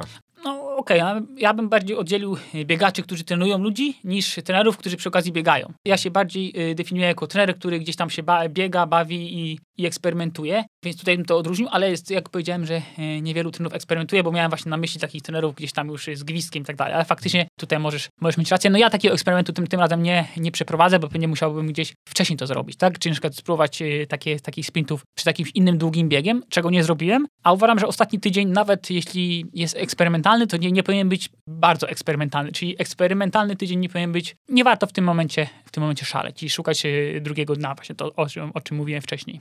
No dobra, to jak wygląda to pobudzenie, ta rekrutacja w przypadku tych długich biegów, o których mówiłeś, bo nie wiem, czy to do końca wybrzmiało. Po tym długim 20-30 kilometrowym rozbieganiu, jakie to są odcinki, ile ich jest? E, Przy takim szybszym rozbieganiu, tak? Mówimy o takiej, na takiej średniej intensywności, gdzie już zmęczymy te, te inne włókna, to czasami wystarczy, e, załóżmy, jeden, dwa takie y, bardzo szybkie kilometry, tak? Gdzie wyjdziemy na tą intensywność progową, załóżmy i troszkę szybszą i wtedy bez bardzo szybkiego biegania angażujemy te szybko kurczliwe włókna. Nawet niektórzy uważają, że samo bardzo długie bieganie angażuje te włókna, tylko że tutaj y, nie jest to może do końca sprawdzone, ale myślę, że taki dwugodzinny wysiłek zakończony przyspieszeniem właśnie w ten sposób działa. To taki trening stosował chociażby ten Kempka w Meksyku, gdzie opowiadał, że właśnie biegali 30 km na takiej średniej intensywności i ostatnie 2 km był wyścig na przykład, nie? I tam potrafili po 5,50 biegać tą ostatnią dwójkę, e, czyli 5,52 km. I właśnie w ten sposób angażowali te szybko, szybko kurczliwe włókna, czyli bez konieczności bardzo, bardzo szybkiego biegania, czyli bez konieczności wykonywania sprintów, które są mało specyficzne, znaczy w ogóle nie są specyficzne do maratonu, można też te włókna zaangażować.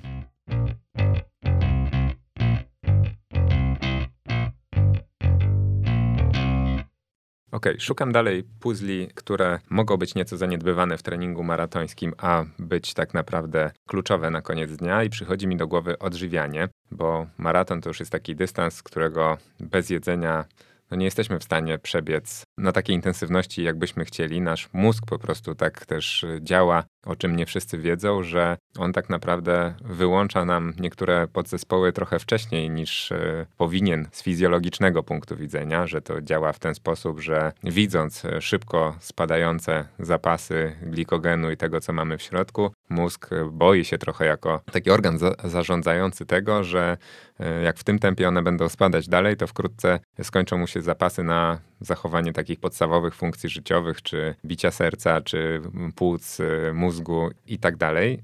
W związku z tym trochę przedwcześnie zaczyna nam odcinać i dawać takie wyraźne sygnały, a to bólowe, a to różne inne, chcąc nas trochę wymusić na nas e, albo zmniejszenie intensywności, albo po prostu zaprzestanie takiego wysiłku. I oprócz tego, że fajnie jest uzupełniać e, te zapasy energii w trakcie, żeby mieć na tą bieżącą pracę, to że też trzeba ten mózg po prostu trochę oszukać i w momencie, kiedy my mu dajemy to jedzenie, no to on widzi, że hej, może ta perspektywa tego wypłukania nie jest y, aż tak groźna, skoro idą nowe zapasy, zapasy są w drodze i y, wiemy, że zaraz coś tam nam wpadnie. No i są różne teorie i praktyki we wprowadzaniu żeli odżywiania w ogóle w e, przygotowaniach. To już kilka razy w moich odcinkach było poruszane, także stali słuchacze na pewno wiedzą, do czego tu piję. Jak to u ciebie wygląda i u twoich zawodników?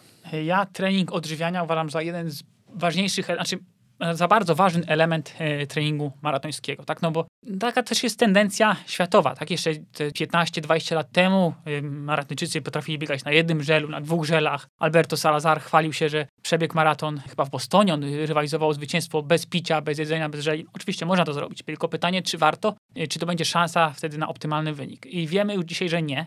Tendencja jest taka, żeby jeść żele i to jeść tego coraz więcej, jak najwięcej i, czy może nie, nie jak najwięcej, tylko coraz więcej. Dlatego też uważam, że trzeba to wykonywać też na treningu i to z kilku względów. Jeden jest taki, żeby uczyć organizm przyswajania tego w trakcie e, wysiłku, ale są też inne, inne aspekty, czyli takie chociażby jak techniczne, czyli żeby w trakcie biegu być w stanie wyciągnąć żel z kieszonki, otworzyć ten żel. To się wydaje błahe, tak? Jeśli my sobie tutaj siedzimy przy stole i rozmawiamy, ale jeśli już wejdziemy na, dana, na daną prędkość, dojdzie do tego zmęczenie fizyczne, psychiczne, to wtedy też jest zupełnie inaczej. Więc jest na pewno tutaj kilka aspektów, tak jak właśnie nauka przyswajania tego żelu, sprawdzenia, czy ten żel mi pasuje, czy ten smak mi pasuje, czy ta gęstość mi pasuje, czy muszę popić to, czy nie muszę tego popić i czy umiem to otworzyć. Jest na pewno kilka takich y, elementów, które warto potrenować. Ja zalecam trenowanie tego przynajmniej te 8 tygodni przed, żeby już na każdym długim biegu na pewno, ale też zalecam, żeby na jakichś takich treningach trudnych, akcentach y, właśnie na tych intensywnościach maratońskich, żeby uczyć się jeść, y, przyjmować żel właśnie wtedy też, kiedy to nie jest takie łatwe jak na rozbieganiu czy na jakiejś wycieczce górskiej, tak? Bo wtedy jest nam dużo, dużo łatwiej przyjąć ten żel niż w trakcie wysiłku takiego średniego czy, czy maratońskiego, więc tak ja trening odżywiania jest jednym z elementów y, treningu, który gdzieś tam, gdzieś tam zalecam. Wpisujesz na sztywno zawodnikom? Nie, nie wpisuję na sztywno, ale staram się zwracać na to uwagę i często muszę wręcz namawiać, tak? Bo dużo osób mówi, raz, że no, przyznajmy, no, to jest dosyć droga zabawa, tak? Y, załóżmy, żel kosztuje x złotych, jeśli przez 8 tygodni ja każę y, jeść te żele, tak? Czyli to jest załóżmy po 3-4 żele tygodniowo, to przez 8 tygodni tych żeli się nazbiera bardzo dużo. Tak? No to jest droga zabawa i ja też, też potrafię zrozumieć. Ale y, inna sprawa jest też tak, że niektórzy, niektórzy na przykład popełniają ten błąd, że to ja się przygotuję na tych żelach, a te lepsze zostawię sobie na maraton. Uważam, że też, też to jest błąd, że lepiej zrobić już mniej tych treningów, z, y, treningów odżywiania, ale właśnie na tych konkretnych żelach. Y, można też się mm, przygotować w ten sposób, że już jedziesz na maraton do miasta X, sprawdzasz na punktach, jakie będą tam żele. Mm, duże maratony już, już ogłaszają, jaki będzie żel i na przykład można sobie trenować też z tymi żelami, które są gdzieś tam na punktach. Trzeba wtedy liczyć, że jeśli dobiegnie te punkty, te żele będą, więc lepiej być e, zabezpieczonym. No właśnie, to ryzykowna strategia. Jest ryzykowna, ale gdzieś tam można sobie też pomóc, no bo powiedzmy sobie tak, Żeby że jeśli... zaoszczędzić 2 euro. 2 e, euro, ale też mm, ciężko te żele wszystkie są tachać, tak? No bo jeśli mamy, nie wiem, 5 żeli, 6 żeli, w niektórych przypadkach pewnie 7, 8 żeli przy długim wysiłku będzie, no to naprawdę nie jest łatwo znaleźć raz sprzęt, który pozwoli nam to wszystko przenieść, a dwa, no to jak weźmiemy 8 żeli, to już troszeczkę będziemy ze sobą e, dźwigać na każdym kroku, więc a jeśli nie mamy pomocy, nielegalnej pomocy e, od osób trzecich, które gdzieś tam nam ten żel podadzą, bo taka ciekawostka, Amerykanie chyba pobiegł teraz 2,17, a u nich tam jest e, minimum, żeby dostać się do tego biegu olimpijskiego, czy do tych eliminacji olimpijskich, trzeba powiedzieć 2,18. Pobiegł 2,17, zadowolony dobiega do mety, ale niestety trener mu podał wodę na trasie, więc został dyskwalifikowany, więc dlatego mówię o tej nielegalnej pomocy, z której oczywiście biegacze, pasjonaci, jak już tu fajnie podkreśliliśmy, mogą korzystać, jeśli, jeśli nie mamy gdzieś tam tej pomocy mm, osób trzecich, które gdzieś tam nam ten żel podadzą, to warto też pomyśleć o tym, czy nie uczyć się jedzenia tych żeli, e, które są po prostu na, na trasie. No ja w trakcie maratonu planuję pięć żeli. Przyjąć oczywiście to wszystko zależy od tego, jaki to jest żel. Co pół godzinki? No mniej więcej tak, to wychodzi troszkę krócej, nie? Co 20 kilka minut. Zależy, czy jesz na starcie, czy nie. Jesz żela tego startowego, takiego? Jem żela startowego, ale jem 5 plus, jed, znaczy jeden startowy plus 5. Tam tego nie liczysz już, tak? W tej, tak, tak. tak. I troszeczkę tutaj wymądrzam, ale to, ta moja wiedza raz, że jest praktyczna, dwa, no y, Michał Płecha, z którym y, współpracuję, też mi bardzo dużo w tym aspekcie pomógł i gdzieś tam mam z nim tą strategię przećwiczoną i, i to jest ważna sprawa, że na tych długich biegach, które ja wykonywałem, czyli załóżmy robiłem ten najdłuższy bieg, który robiłem, to był miał 39 km, no to zrobiłem dokładnie to, co będę robił na, na maratonie, czyli zjadłem żel minutę przed startem i potem 5, 5 w trakcie biegu, więc uważam, że to jest bardzo ważne z kilku względów, ale chociażby takich technicznych, które, na, których, o których najłatwiej nam mówić, tak? Bo o tych przemianach, które tam gdzieś dzieją w organizmie, nie jestem w stanie mówić, bo nie, nie, nie mam takiej, takiej wiedzy dokładnej, jak, jak, to, jak to się dzieje w naszym organizmie, ale chociażby, żeby wyjąć, otworzyć, przyjąć, sprawdzić, czy trzeba popić ten żel, czy nie, to na pewno e, warto, warto trenować. Ja to trenuję przez całe przygotowania. Michał twierdził, że te 8-6 tygodni by wystarczyło, ale ja jednak jestem zawsze takim uczniem troszkę bardziej pilnym i trenowałem to przez całe przygotowania, bo po prostu lubię ze spokojną głową podchodzi do tego, a nie, nie testować w trakcie biegu i to też wszystkim polecam i zawsze swoich zawodników do tego zachęcam, mimo że no, wiem, jakie są e, tego koszty, tak? Tak jest. Pozdrawiamy Michała przy okazji, bo Michał tutaj przy którymś z poprzednich podcastów, gdzie faktycznie ten temat strategii żywieniowej gdzieś wypłynął, też dyskutował i właśnie super merytorycznie. Świetny specjalista, także ty jesteś na pewno Mikołaj w dobrych rękach i w ogóle fajny z was duet, skoro jesteś jeszcze takim pilnym uczniem.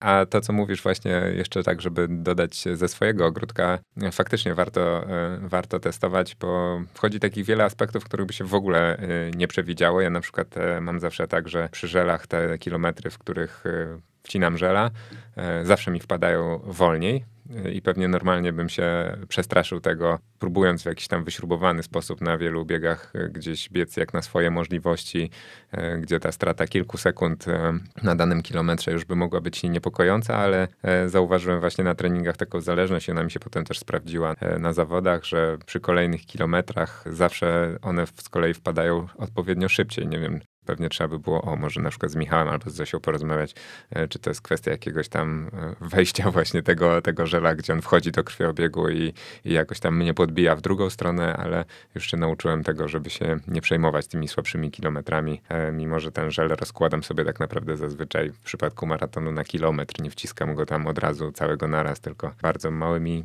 porcjami, to, to mimo wszystko zawsze i tak wyjdzie wolniej z jakiegoś tam no względu. Dokładnie tak. Jeśli to przetestujesz, to będziesz miał tego świadomość. Tak? Nie będziesz się martwił tym, że pobiegłeś wolniej, a te kilka sekund w maratonie to najczęściej nie robi, nie robi większego y, znaczenia. A mi się wydaje, że może to też y, wynikać z tego, że po prostu jak się sięga żel, to gdzieś tam ta technika troszeczkę się zmienia, potem się go je, troszeczkę się y, myśli odbiegają od, od, od samego tempa, więc to jest mi się wydaje, że całkiem, całkiem normalne. Albo taka regularność oddechu, wiesz, bo jednak z przepony trzeba go tam pociągnąć trochę, zassać i może traci się gdzieś ten rytm. No nie wiem. Zostańmy sobie jeszcze na chwilę przy temacie energetyki maratońskiej, ale może nie aż tak oczywistym, bo ostatnią rzecz, jaką sobie tutaj wypisałem w kontekście tych e, swoich pomysłów na takie zaniedbywane elementy, to jest mleczan, czyli zwany potocznie tutaj kwasem mlekowym, a kojarzony często przez biegaczy jako takie jakieś czyste zło, e, a w rzeczywistości on może nam energetycznie też być trochę pomocny, bo on również może być po prostu substratem do produkcji energii, ale nasze ciało też musi te procesy wykorzystania go w sobie usprawnić. E, na czym to polega treningowo i jak to zrobić w praktyce, aby zawalczyć o te kilka dodatkowych kilokalorii właśnie z tych przemian?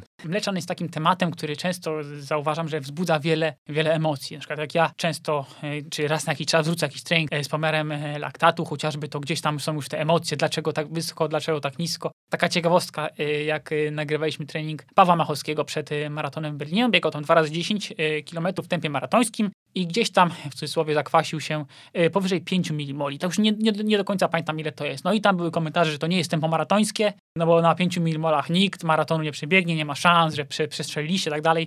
Dwa tygodnie później pobiegł maraton tym tempem, więc warto też pamiętać, że mm, ten laktat, jeśli chodzi o sam pomiar, jest mocno indywidualny. Przechodząc do, już do samego pytania, no to często się bardzo mocno demonizuje ten, ten mleczan jako coś złego, jaki nasz wróg, a to tak y, do końca nie jest. Oczywiście, jak już bardzo mocno się w cudzysłowie zakwasimy, to, to te, ten bieg będzie dużo trudniejszy, ale jest taka teoria, żeby teraz nie, nie pomylić nazwy Lactate Shuttle Theory, coś takiego, wskazująca, że y, należy nauczyć się y, umiejętnie utylizować kwasy z mięśni do innych, do innych elementów swojego ciała, tych bardziej dotlenionych, które gdzieś tam potrzebują tego mleczanu, dla których mleczan będzie paliwem. I oczywiście tak jest, i można nad tym pracować. Jest kilka różnych bodźców treningowych, na których e, można, które można wykonać w celu, żeby e, gdzieś tam to, to przyspieszyć. Oczywiście to jest, to jest e, proces długi, który jeden czy dwa treningi nie przynoszą efektów. Jest kilka takich treningów. Jeden to jest po prostu bieganie pod takim, ja to nazywam pierwszy próg tlenowy, znaczy nie ja to nazywam, jest to po prostu pierwszy próg tlenowy, czyli to jest takie trochę szybsze rozbieganie, gdzie ten kwas jeszcze nie jest bardzo wysoki, nie powinien być, ale on cały czas gdzieś tam nagromadza i uczy organizm właśnie tej utylizacji. Jest jeszcze taki trening on jest y, taki typowo kolarskim treningiem, ale no, często y, jest tak, że kolarstwo czy triatlon przychodzą y, do biegania z nowinkami nie tylko technologicznymi, takimi chociażby jak płytki karbonowe, bo to przyszło z triatlonu, ale też jako, że to są sporty mocno dofinansowane, mają więcej kasy na różnego badania. I oni tam stosują coś takiego jak over and under, czyli nad progiem i pod progiem trening. Czyli to można by powiedzieć, że to jest trening zmienny, tak? Czyli biegane szybciej, wolniej. Załóżmy to, bardzo różne są konkretne liczby, czyli może być to na przykład 100% naszego progu i załóżmy 95% naszego progu, czyli taki bieg zmienny, gdzie raz y, troszeczkę bardziej produkujemy te, tego mleczanu, potem schodzimy i ten mleczan się utylizuje i w ten sposób uczymy organizmy właśnie tej, korzystania z tego, z tego mleczanu i radzenia sobie z nim.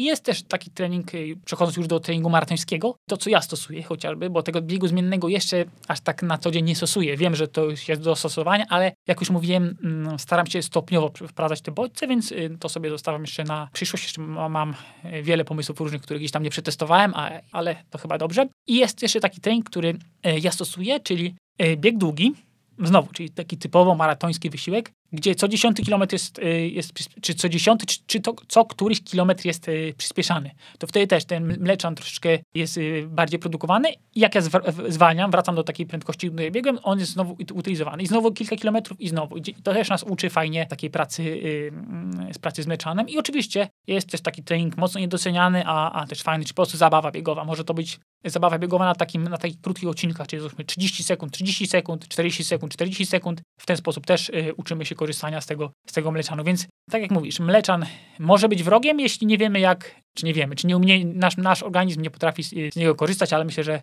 y, wiemy już na tyle y, o treningu, y, że łatwo można się nauczyć korzystania z tego. Mikołaj, e, trening maratoński to jest e, skomplikowana rzecz i na pewno można by jeszcze długo o tym rozmawiać. Natomiast te rzeczy, takie, które e, najczęściej są bagatelizowane i co jest tematem naszego odcinka, po mojej stronie się skończyły z e, przygotowanych. Czy ty masz jeszcze jakieś takie rzeczy, na które chciałbyś e, zwrócić uwagę w tym kontekście?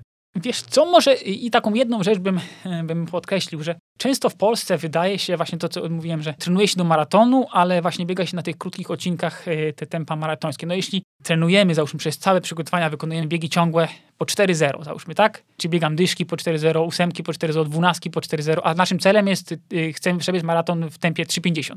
No to niestety zbieganie to nie, yy, czy trening biegowy nie ma wiele wspólnego z wróżeniem. To nie jest y, sport dla czarnoksiężników. Jeśli chcemy biegać po 3,50 maraton, to musimy biegać po 3,50 maraton, tak? Czyli to nie jest tak, że będziemy sobie trenować po 4,0, 4,10, biegać ciągłe i nagle w dniu startu, cyk, zaskoczy. To może zaskoczyć tak, że z 20 zrobi nam się 42 km. Czyli jeśli chcemy y, biegać maraton, to biegajmy długie odcinki tempem maratońskim albo w miarę długie, czyli nie bójmy się po prostu biegać szybko, czy po prostu biegać tempem, tempem maratońskim, bo to, to jest klucz y, do tego, żeby, żeby być fajnym, czy dobrym maratończykiem, czy maratonką. Ta teza fajnie to podsumowuje, także y, Mikołaj, serdecznie Ci dziękuję za dzisiejszą rozmowę. Dzięki, że podzieliłeś się wiedzą i doświadczeniem. Dziękuję bardzo. No i słuchajcie, co? Dowiedzieliśmy się chyba, że trening maratoński to jest e, takie trochę wieloskładnikowe ciasto.